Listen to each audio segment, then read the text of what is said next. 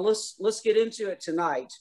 Um, we're going to be studying. We're returning to Moses, and the reality with Moses is, you guys are going to have to tell me this. If you want to come back and do a serious study on Exodus, I'm happy to do that. Uh, but the reality of the fact that if I did anything close to with Exodus, what I did with Genesis, we would like never get to the divided kingdom. Uh, I could spend weeks and weeks and weeks on just several chapters of Exodus. So we're gonna we're gonna rush ahead from where we started a couple weeks ago. Uh, this is not to say you're not going to get a lot of deep information here. Uh, I'm just saying um, we could go a lot deeper if you wanted to. So welcome those of you who are joining us either live stream uh, with our uh, Zoom uh, connections on uh, video or simply audio by itself. And definitely welcome to you. I, I, know really the majority of our folks who watch or listen do after the fact, not live. So I hope that the Lord blesses you as you move through and learn from God's word as we study and as you listen in or come back to this on Facebook or on our YouTube or on our podcast. So this is the evening of April the 28th, uh, 2021. And we are back to our big picture overview of the Old Testament, understanding Isaiah in its Old Testament context. Again, what prompted this study series we're doing um, this 2021 year is the fact that we are in the book of Isaiah the prophet. And we, we've on some of these studies that you can go back and listen to if you have not been able to. We specifically go into segments of Isaiah. Tonight, um, in order to move us ahead with Moses, um, I'm not going to be referring very much to Isaiah, but I will come back and make connections for you. Clearly, uh, these, this central covenant of God with Israel uh, that he uh, that is mediated through Moses, you have to understand this to understand the book of Isaiah um, just like you need to understand, we need to understand the initial covenant or covenants through Abraham, and certainly the covenant with uh, David and the royal house and the seed of David. So, but tonight let's let's dig into uh, Moses. Now, in his resurrection, uh, following his resurrection, uh, Jesus, Luke's gospel tells us, encounters two disciples who are very discouraged following Jesus' crucifixion and death and burial. Um, and they are heading to Emmaus. And what happens is Jesus encounters them. They don't realize who Jesus is. And I just extracted one verse from this passage in Luke 24. It says, And beginning with Moses and all the prophets, he, that is Jesus, interpreted them to them in all the scriptures the things concerning himself. Now, let's take a few moments to clarify a few things here.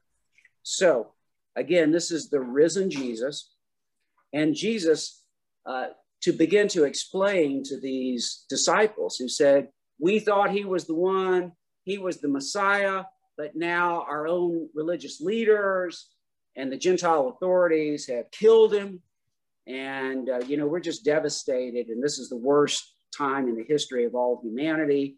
And it's actually Jesus who's risen talking to them, but they don't realize it. So Jesus starts explaining to them how all the scriptures point to the suffering of the Messiah for our salvation. Okay.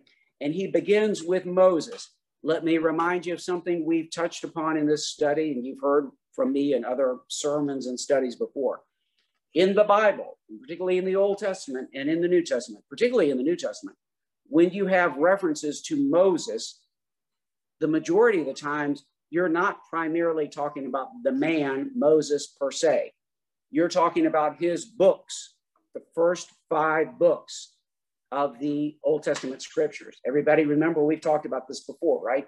So when Jesus talks about Moses, he may be at one in one dimension referring to Moses, the man, but he's also more generally referring to at least a couple of things. The covenant that is mediated through Moses, that's what we're going to get to tonight, as well as even more broadly, the first five books of the Bible, which are in English coming from the Greek, right, titles that were given to them in the Septuagint, right?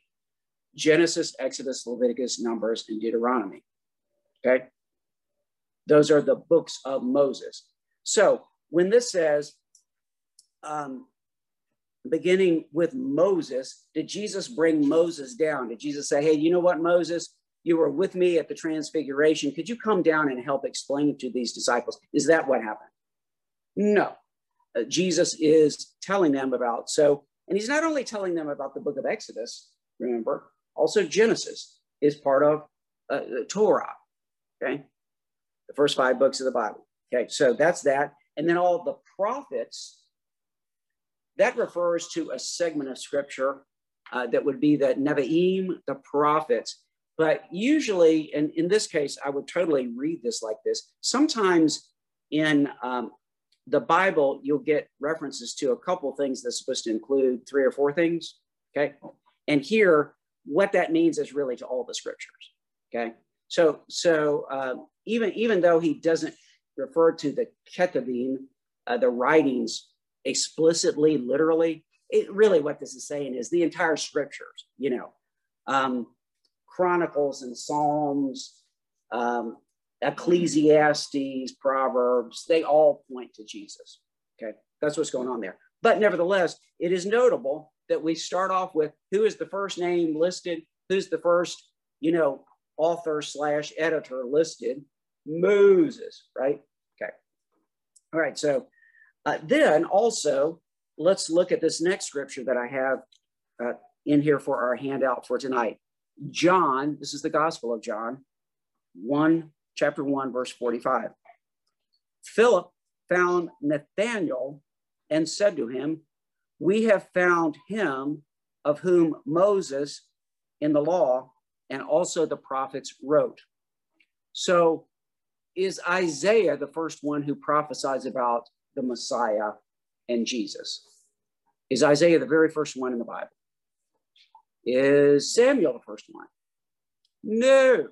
Where do we find prophecies about Jesus? We find them in, right, Torah, in the books of Moses. So you'll notice again, we have found him of whom Moses in the law. Well, wait a minute. I thought the law is just a bunch of rules and it's all kind of oppressive and everything. And certainly it would never tell us about Jesus. Well, no, totally. The law is oriented you know, towards telling us about Jesus. Uh, as I said just yesterday morning with the men's study, you know, when we were looking at first First Corinthians chapter 15, when it says Jesus is the first fruits of the resurrection. Remember, Paul assumes that you all know the Bible, right? And so if you know the Bible, you know when he pops out that term first fruits, that is a generally important term in the Old Testament, but it's also a specifically important prophetic note for Jesus because Jesus is raised from the dead on the day of first fruits in the Feast of Unleavened Bread. Okay. So, in other words, the first day of the new week following the Passover Sabbath is the presentation, the offering of first fruits in the temple. And the, uh, the barley sheaves are raised, and this indicates there's going to be a big harvest. So not only these sheaves, but also all those who are to come. And when Paul says Jesus is the first fruits of the resurrection, he's saying, yeah, did y'all not get this in the law, right? In the law, Jesus' resurrection and the precise time, the precise day of Jesus' resurrection is prophesied. You don't need to even get to the prophets, it's already there in the law. Hear what I'm saying? Okay, so in other words, that that's that's it's that precise sometimes in the law about everything that happens with Jesus. So uh, then going to um, Jesus of Nazareth, the son of Joseph. Um, also, by the way, just let me note it, let me note this. I mean, even back in Genesis, the prophecies, the blessings upon and prophecies for Judah, as well as the book of Numbers, portend the coming of the Messiah as the lion of Judah and the star of what becomes the star of David. Okay. That, that's, that's way before David's ever even born. It's, it's already prophesied in the first five books of the Bible. So that's pretty cool, isn't it? Yeah. All right. So anyway, Second Corinthians 3, 6, and um, 3, 12 through 14. Again, the next thing on your handout. Compare this Uh, we're not going to go here tonight, but I, I wanted to go ahead and give this to you, referencing to an old covenant and a new covenant, a first covenant and a second covenant. The one with Israel through Moses is the old covenant or the first covenant. Okay. Um, he has qualified us, Paul says, as ministers of a new covenant. Everybody see that? Now, in Latin, in Latin, um, the word for covenant is testamentum. Therefore, we talk a lot about testament, but that's the same thing. Everybody got me on this? Okay. Okay. So um, we are ministers of a new testament or new covenant, not of the letter, but of the spirit. For the letter kills, but the spirit gives life. Since we have such a hope, we are very bold, not like Moses, who would put a veil over his face so that the Israelites might not gaze at the outcome of what was being brought to an end. But their minds were hardened. Uh, quick reference, we are not going here because, like I said, I could spend months in, in Exodus, okay? But uh, Moses, when he is allowed to see the back reflection of the glory of God, glows afterwards. And when he comes down, the Israelites, even just the reflection of the reflection of the glory of God, totally overwhelms and intimidates the Israelites. And Moses has to cover his face with a veil for the rest of his life, even though the reflection gradually is fading as Moses gets older and older. It's still way too much. So, um, you know, anybody who is actually not saved who says, I can't wait to talk to God, you, you're fooling yourself, man. I mean, because even if you got a like a reflection of a reflection or a reflection of somebody who maybe saw like the side corner of the side bottom robe of God, you'd be blown away. Okay. Um, so anyway, that's what's going on there. But to keep going, but their minds were hardened. For to this day, when they read the old covenant, okay, the old diatheke, uh, that same veil remains unlifted because only through Christ is it taken away. Now, if through Christ it's taken away, that means we can see the glory of God. And in fact, John tells us we have seen, John, the apostle says, we have seen his glory, the glory of one and only come from the Father, full of grace and truth. I mean, like flat on. Okay. Uh, this is Jesus. Now, then Hebrews 8 7 also. For if that first covenant had been faultless, there would have been no occasion to look for a second. The issue with the first covenant is going to be um, that, and this is where Hebrews is going to go and playing off of you know what we've been talking about with the Isaiah sermon series, leading from Isaiah and on into Jeremiah and Ezekiel. You're going to have to have a. It's it's it's not about just printed words. It's about a transformation of hearts. So that's what's being talked about there. Okay, but let's pull back and go to uh, Moses and the covenant, the, the first covenant, the old covenant that God mediated uh, through Moses to Israel. Um, Moses' name, you know, in Hebrew is Moshe, Moshe. Okay? Um, and uh, so Exodus 34 27. And the Lord or I am, said Yahweh, Jehovah, said to Moshe, write these words, for in accordance with these words, I have made a covenant with you and with Israel. Now, uh, you, you, you know, this is a handout, so you can mark this up all you want, and I encourage you to do it. Notice, write these words. Words are a big deal in Exodus. Words are a big deal with the covenant. Be brave, be broke. For in accordance with these words, I have made a covenant. Read. And notice that. Now I've got it underlined for you. What do you see there? With whom is the covenant made? With Israel, yeah, but who, with whom else? With Moses. You see that? The covenant is made with Moses and through him as the mediator with Israel. Is Moses essential to this covenant? Just based on that one verse, you would have to say, what do you think? Yeah. Now that's a typing to Jesus and the new covenant. Okay. But that's also really important to notice there.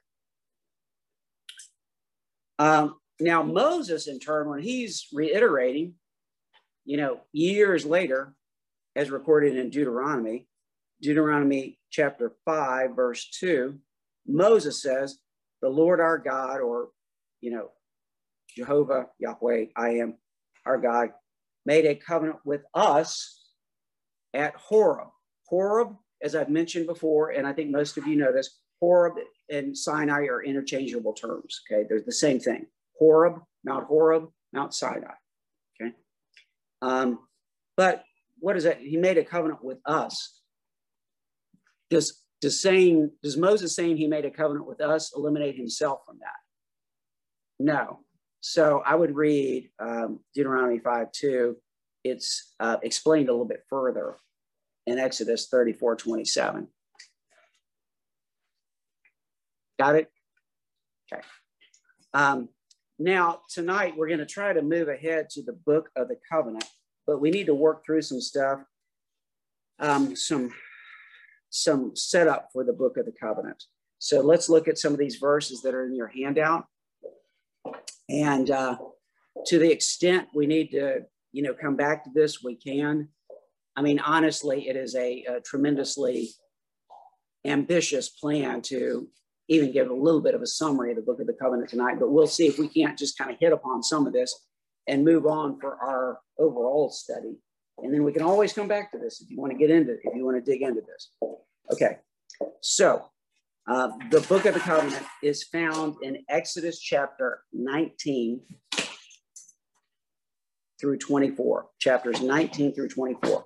Now, the way Exodus frames out is this is not totally lockstep because Moses moves around, right? But you've got like a setting in Egypt, okay, in early Exodus. And then you get Moses with, but Moses is not, you know, Moses is initially in Egypt, right? And then he has to leave, okay?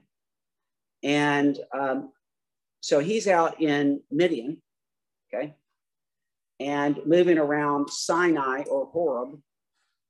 And then in one of the most important you know, chapters and passages in the entire Old Testament. You get chapter three of Exodus, and Moses is not anywhere near uh, Egypt, of course. He's still out there and he encounters the burning bush that's not consumed, and the angel of the Lord slash the Lord speaking to him in Exodus chapter three. But all of that then calls Moses and the whole action, right, back to Egypt so we're then in Egypt for a number of chapters. And then all of a sudden, of course, you have the Passover and the Exodus, right? And um, you have the uh, Hebrew people leaving Egypt. But on the way out, or as they've departed, of course, there's another big showdown with Pharaoh at the Red Sea or the Reed Sea. Okay. Then you get them in this transition to go to Horeb or Sinai. Okay. And the rest of uh, the book of Exodus, you know, the, the most important part now moving into the covenant is um, it all revolves around Mount Sinai, okay, in the desert of Sinai. So um, this is like picking up at chapter 19. This is when this movement there happens. So let me just, uh, yeah, pick up. I think uh, this is good enough. Let's just pick up what I have for your handout. So Exodus 19, 2. They set out from Rephidim and came to the wilderness of Sinai. Everybody see that on the handout? And they encamped in the wilderness. In other words, the wilderness of Sinai. There, Israel encamped before the mountain while Moses went up to God. Now, those are huge. That's a huge point of reference. I'm taking it, it may be kind of high in here, so let's just. Okay. Okay, there we go. Sorry, those of you on the video, but we were just a little bit warm in here. Okay, so now um, that's huge. Moses went up to God. Um, does, does the Lord, since he's such a pleasant Santa Claus kind of character, as we all know, and gives us whatever we want, does the Lord say, oh, just bring them all up? What do you think? No, this is a big level covenant meeting. Um, if, you know, if, if I flew a tour group over to uh, England right now, would the Queen immediately say, "Oh, y'all just bring all those people in? You know, all those I don't know ninth graders, and let's bring them on in and let them run around." What do you think? No. Okay. So um, the Lord called him um, to him out of the mountain, saying, "Thus you shall say to the house of Jacob, and tell the people of Israel." Now, there's a classic Hebrew doubling there. Okay, the same similar or parallel kind of statement there. To the house of Jacob, tell the people of Israel. Remember, Jacob has another name, and what is it? Israel. Um, you yourselves have seen what I did to the Egyptians, and how I bore you on eagle's wings and brought you to myself. Now, this is one of the most famous passages in the Bible. This is a big deal. You've heard me preach on this before. Now, therefore, if indeed uh, you will obey my voice and keep my covenant, you shall be my treasured possession, my segula, right, is the Hebrew. You've heard me talk about that before. Among all peoples. For all the earth is mine. And remember, I mentioned this, Isaiah picks up on this terminology. I've talked about this in this sermon series on Isaiah, that segula language, okay? So um, these are the words that you shall speak to the people of Israel. Now, notice I've already highlighted this for you several times. Um, what is the key word there? It's words, right? Is it commandments? No, commandments come under the words. The key point of reference are words. Okay, I'll come back to that later. So Moses came and called the elders of the people and said, Now, does Moses meet with the entire people? What, what do you think? Does he meet with the entire people? What did we just read? He called whom? The elders of the people. Okay. And but we're democratic. We don't like that kind of stuff. Well, that's the way they have this structure set up. So he calls the elders um, and set before them all these what? You should be picking up on this by now. Words that Yahweh had commanded him. And all the people answered together and said, All that the Lord has spoken, we will do. Famous last words, right? You think they're going to fulfill that, by the way? Um, are they going to do okay for like about five years and then finally falter? What do you think? Uh, no, it's going it's to go down really fast here. are they going to bat 300? No, they're going to strike out totally. It's not going to be good. Okay. Um, all that the Lord has spoken, we will do. And Moses reported the words of the people to the Lord. So, okay, we've got two sides to this covenant, right? You understand, you get the picture. Moses is mediating the covenant. The Lord has stated his side, and the people have said, oh, yeah, we're game. We are right there. We are basically equal covenant partners with the Lord. We're ready to do anything you can lay on us. Come on, we're ready. Okay, so you have a good covenant going on here, right? You ever been to a wedding where the bride and the groom say, I will stick with you through thick and thin, no matter what. And you're sitting there almost like dreading, like the, I wonder how long this is going to last. Well, this is like this really bad, this really bad covenant thing going on. But um, so uh, the people are like, yep. And so Moses mediates and reports back. Um, uh, every everything that the people said. So Moses came and called the elders of the people. You know, and sets this before them.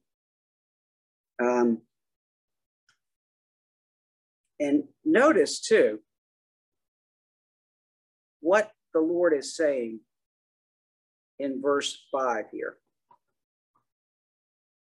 If you will indeed obey my voice and keep my covenant, you shall be my treasured possession among all the peoples, for all the earth is mine.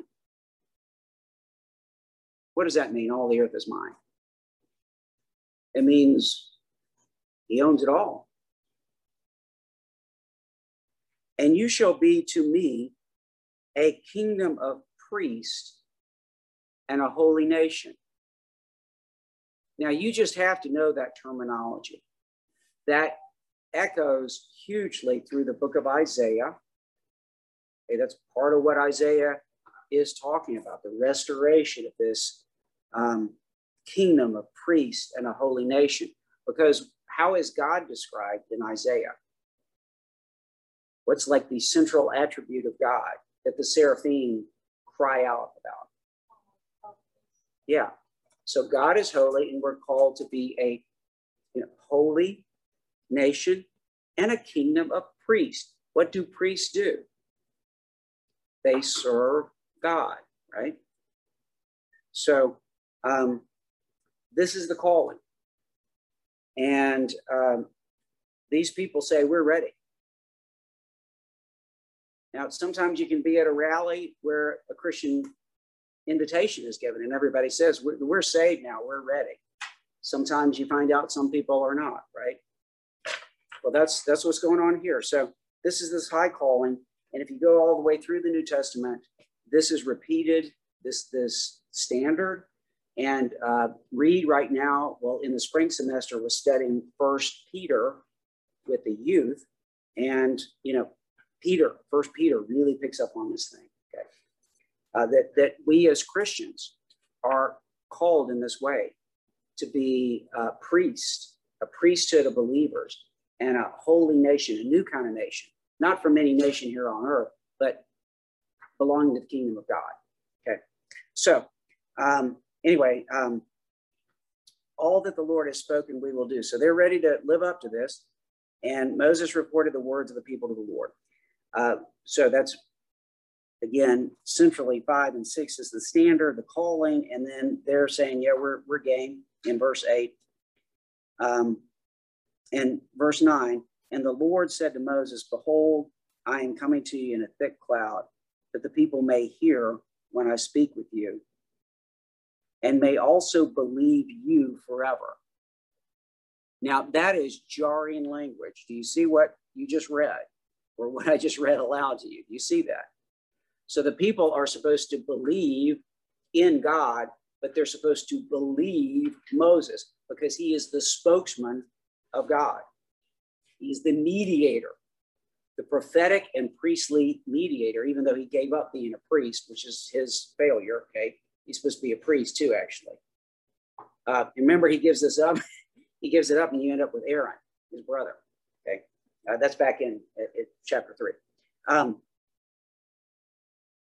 may also believe you forever. When Moses told the words of the people to the Lord, the Lord said to Moses, Go to the people and consecrate them today and tomorrow, and let them wash their garments and be ready for the third day. For on the third day, the Lord will come down on Mount Sinai in the sight of all the people. Now, this kind of consecration language is picked up in the New Testament all the way through the book of Revelation. You may remember this about, you know, people being washed clean and prepared for communion with God. Everybody remember that in the New Testament? Okay, this, this is this all relates here. Now, um, Exodus 24 7. This is another framing. So remember, I said the book of the covenant is chapters 19 through 24. So I just read you kind of a high point in chapter 19. Now we're going to go to the other side of this framing, uh, Exodus 24. Verse 7 Then he, that is Moses, took the book of the covenant. So, why do we call Exodus chapters 19 through 24 the book of the covenant? Why? Because Moses himself calls it that, right? Okay. Uh, then he, Moses, took the book of the covenant and read it in the hearing of the people. And they said again, so on the front side and on the back side.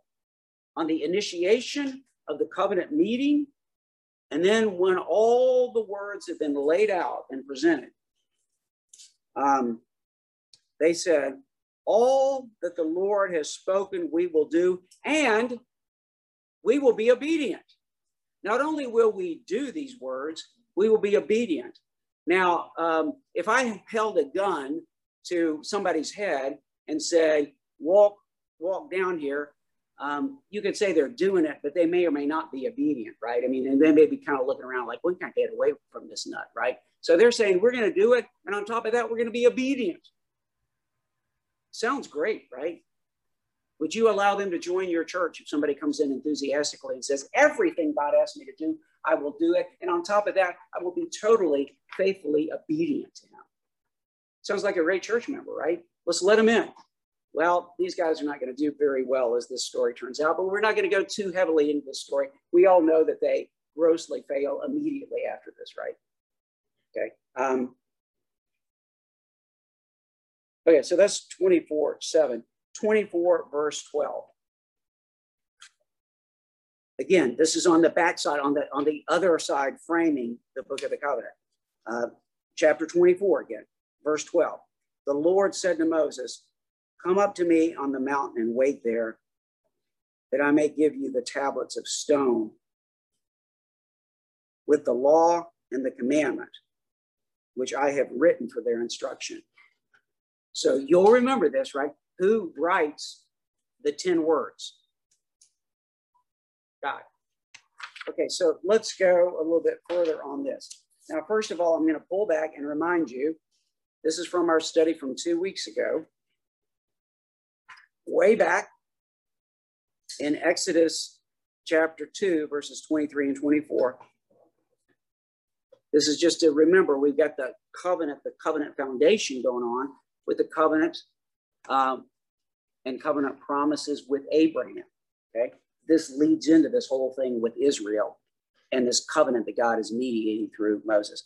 Now, it came about in the course of those many days that the king of Egypt died, and the sons of Israel sighed because of the bondage, and they cried out, and their cry for help because of their bondage rose up to God. So God heard their groaning, and God remembered his what? Covenant with Abraham, Isaac, and Jacob. So again, just to state the obvious, just make sure we're remembering this. Does this covenant with Israel that's mediated through Moses come out of the blue? No, it flows from the covenant and the covenant promises to Abraham. Okay?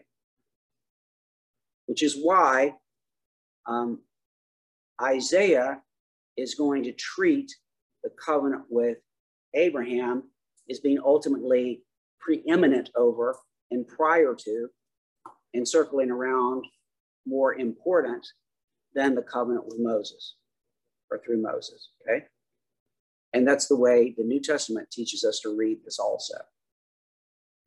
That's the way Jesus teaches us to read. And then we've got the separate issue of the covenant with David. I talked about the covenant with David a little bit in this study. We'll come back to that probably, but the, the, all those things are, are going around to understand the Bible and definitely to understand Isaiah and definitely to understand Isaiah leading into the New Testament. Okay. So then um, Exodus 3, 4 through 6 and 12. This is what we studied a little more extensively last week. Just let me remind you when the Lord saw that Moses turned aside, this is the, the bush that's not consumed by the fire. Um, God called him from the midst of the bush and said, Moshe, Moshe. Remember the double call that I made a big deal out of when we studied this a little more extensively? And he said, uh, hineni, which I told you is a big term in the Bible. When you get that hineni, you pay attention every time it happens, okay? So he says, here I am, okay? And uh, he said, do not come near here. Remove your sandals from your feet, for the place on which you're standing is holy ground. He uh, said also, I am the God of your father, the God of Abraham, the God of Isaac, the God of Jacob. Again, all that covenant language. Go back two weeks ago. You can review the tape or the you know the video from that study we did uh, that included a little more extensive discussion of this. Then Moses hid his face, for he was afraid to look at God. In verse 12, the Lord said, God said, Certainly I will be with you. And this shall be the sign to you that it is I who have sent you. When you have brought the people out of Egypt, you shall serve, avad, okay, serve slash worship. I'm highlighting that for you. God at this mountain. Now, 312, what God says in 312 is now being fulfilled when the book of the covenant thing happens in Exodus 19 through 24. And thereafter, by the way, all the further iteration of worship standards and how the worship is going to work. Okay. So, what God said there, do you see that? He said, um, This is the sign. We, the, the big sign, notice this now. The big sign, that it's a sign. These are signs when God brings the plagues and God defeats Pharaoh. That, that's all. Those are big signs. But the biggest sign of all is when God brings Moses and these people to worship him at this mountain. You see what God just said? Exodus 3:12. That is like the big deal. So we're now at the big deal. Is the big deal that the bad guys get beaten? It's important. Is that is that heaven just to have the bad guys beaten? What do you think? What's the more important thing? Like being with God, right? Okay. Um, so everybody see that priority? Okay. Now, the book of the covenant, Exodus 19 through 24. That's interesting to remember that in our lives too, though, isn't it? Do we want bad people to be, you know, succumbed? Yeah, sure. But is that is that the ultimate, you know, heavenly glory? No, ultimate heavenly glory is to be with the Lord and worship Him. Okay? All right. So, and that we should order our days like that, our lives like that. Um, the book of the covenant, Exodus 19 through 24. Like I said, let's just see what we can do with this. Okay. So, big overview. Um, let me give you the overview and then let me come back to some terminology. Okay. Uh, so, skip down.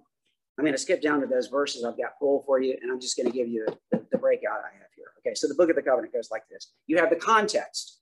And as I've already highlighted, the fulfillment of God's word of prophecy to Moses that we just read back in Exodus 3:12 being fulfilled when Moses brings the people to Sinai. That's all going on in chapter 19. And in chapter 19, we have the covenant call, response, uh, promises. I could add, you know, the promises, the high level promises of the covenant. You know, you'll be my treasure possession. I own the whole earth the whole world. If you if you if you stay with me, you're not just getting the promised land, you're going to get the whole earth. You'll inherit the entire creation. That's what God is saying. Okay.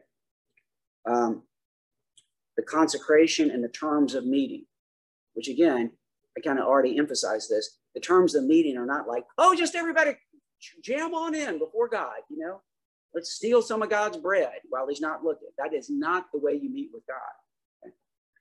Uh, now, chapter 20, the biggie, the 10 words of the covenant.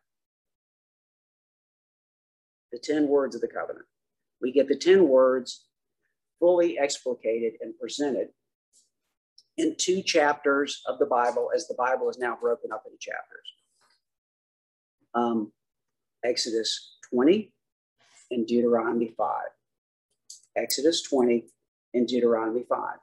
And as I always tell my confirmands or, you know, upper elementary students, you can remember this. So I know we all can remember this. Uh, it's not great because it's slightly off, but it's, it's basically pretty easy to remember. What is the second book in the Bible? The second book in the Bible is Exodus. Add a zero to the two. And so where do I find the 10 words in Exodus? 20. What number book in the Bible is Deuteronomy? What chapter do I find the 10 words in Deuteronomy? It's the fifth book. I go to chapter five. So you can remember that, right? Everybody got it? This is not like some divine design or something like that, but you can kind of remember that, right? Okay. So the 10 words are in Exodus 20, and we get them reiterated in Deuteronomy 5. Uh, that's so here, Exodus 20. And then you get the judgments, the case rulings, and the ordinances. I put all those terms in there on purpose. And I'll come back to that. So, uh, chapters 21 through 23, the judgments or case rulings or ordinances. In other words, detail. If this happens, this. If this happens, you do this. Okay.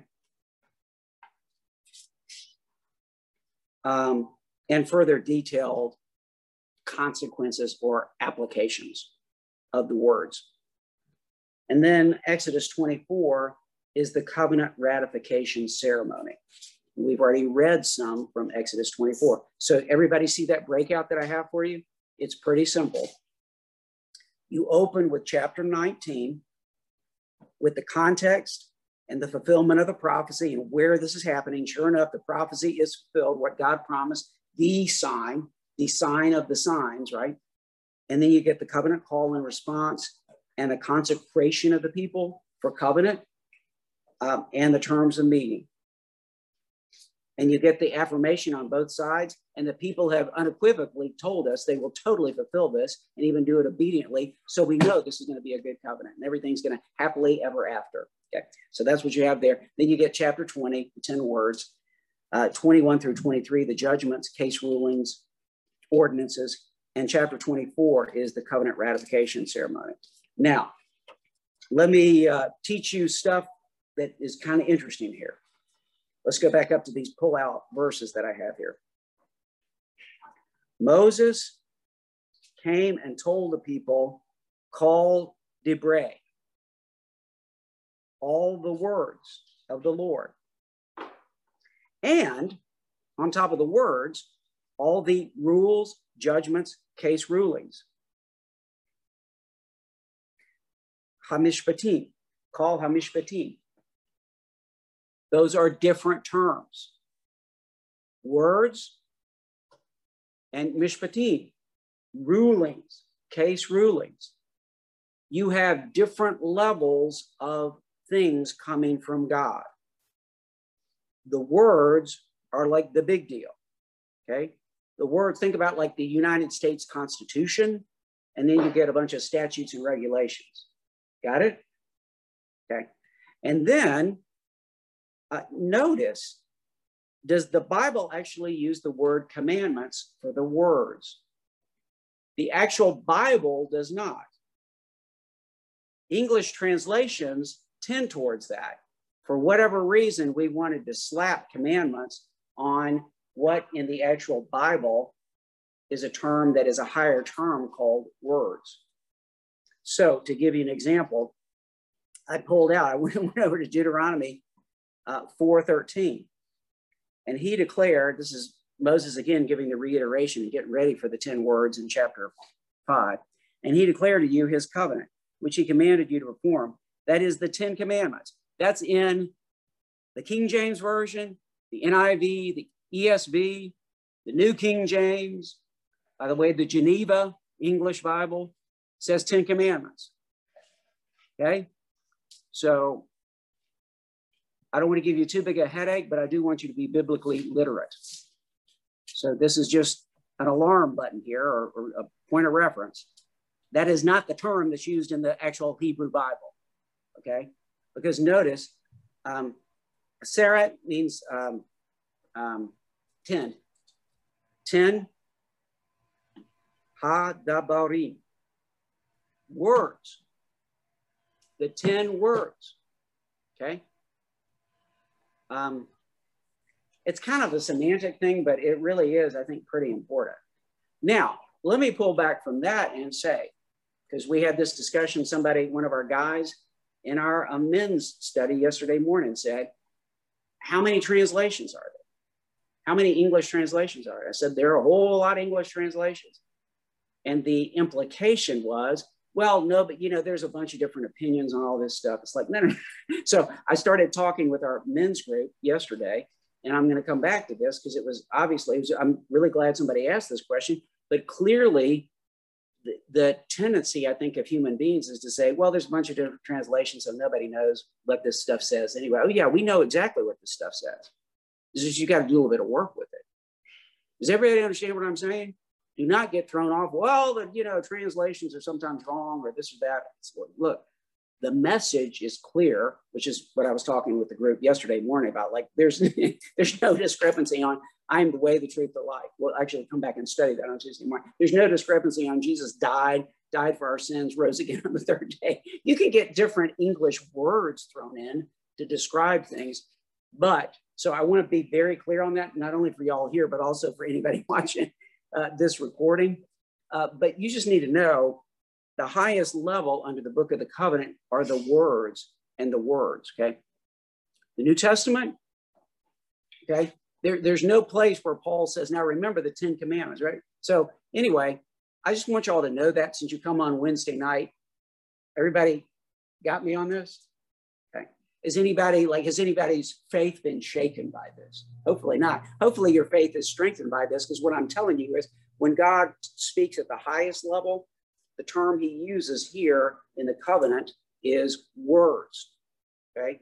Judgments and case rulings come under that. So let me give you an example. Oh, oh, and let me make this very clear. Part of what's going on here, this is really cool.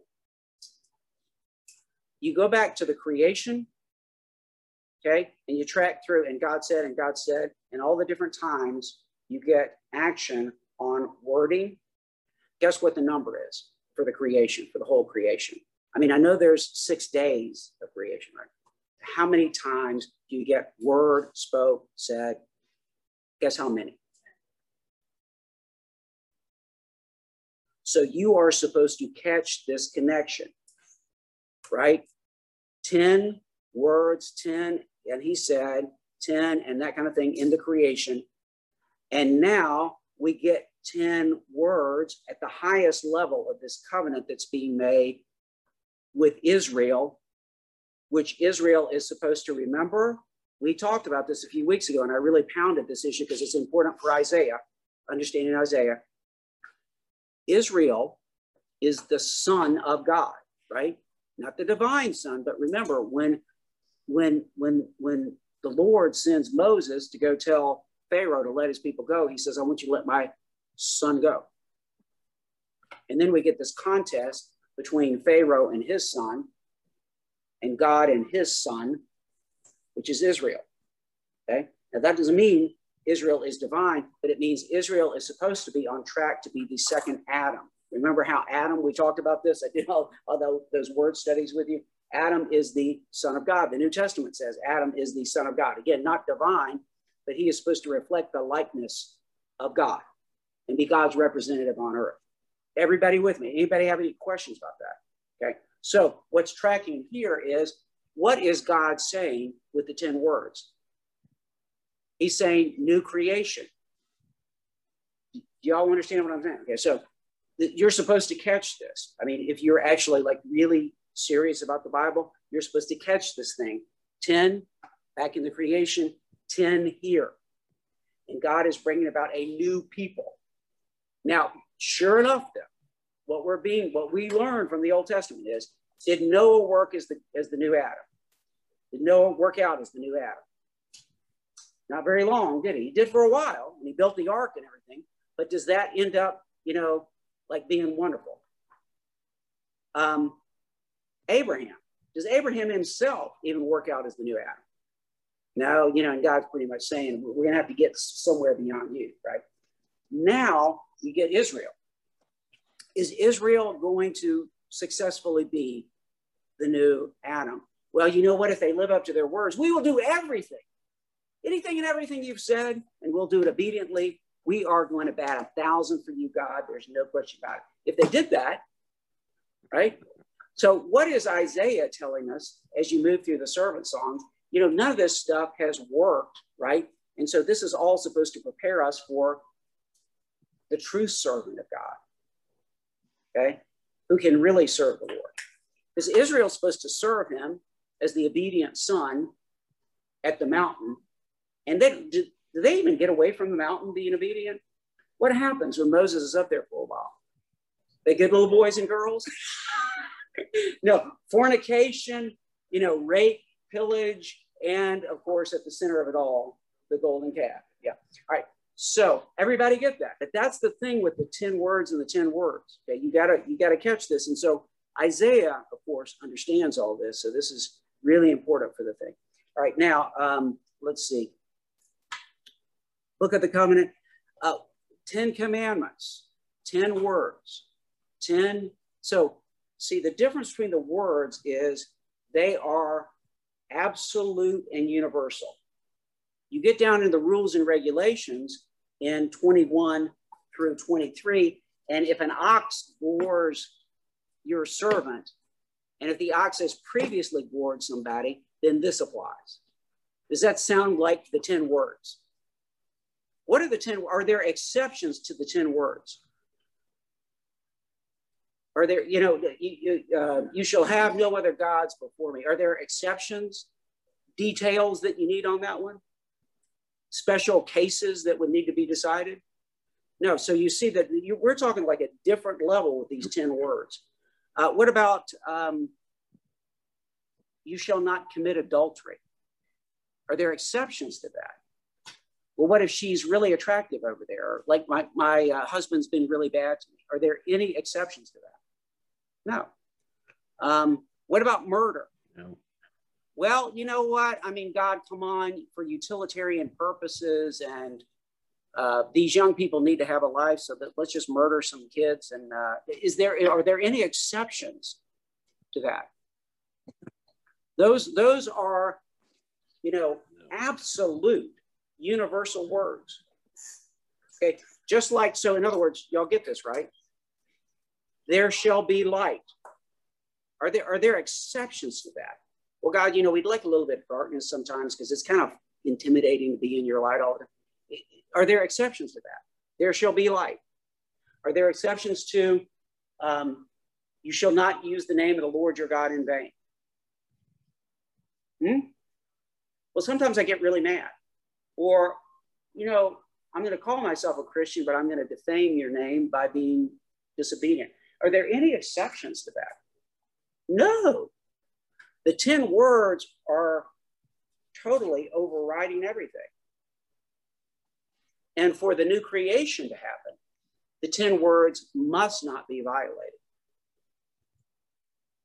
Again, do we have anyone in history who does not violate the 10 words?